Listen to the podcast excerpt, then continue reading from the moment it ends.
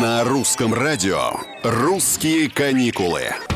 Всем привет, это Петр Кузнецов. Вы знаете, я считаю, что каникулы нужно встречать с открытым забралом и кошельком.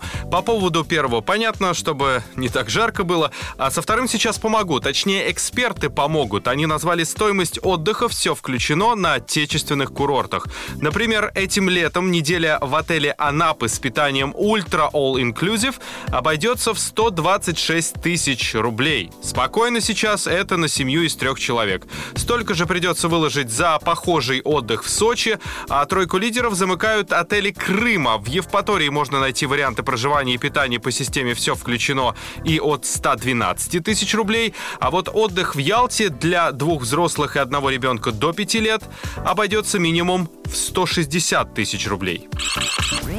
Ранее стало известно, что западные санкции, введенные против России, практически не повлияют на отпускные планы соотечественников в грядущем летнем сезоне.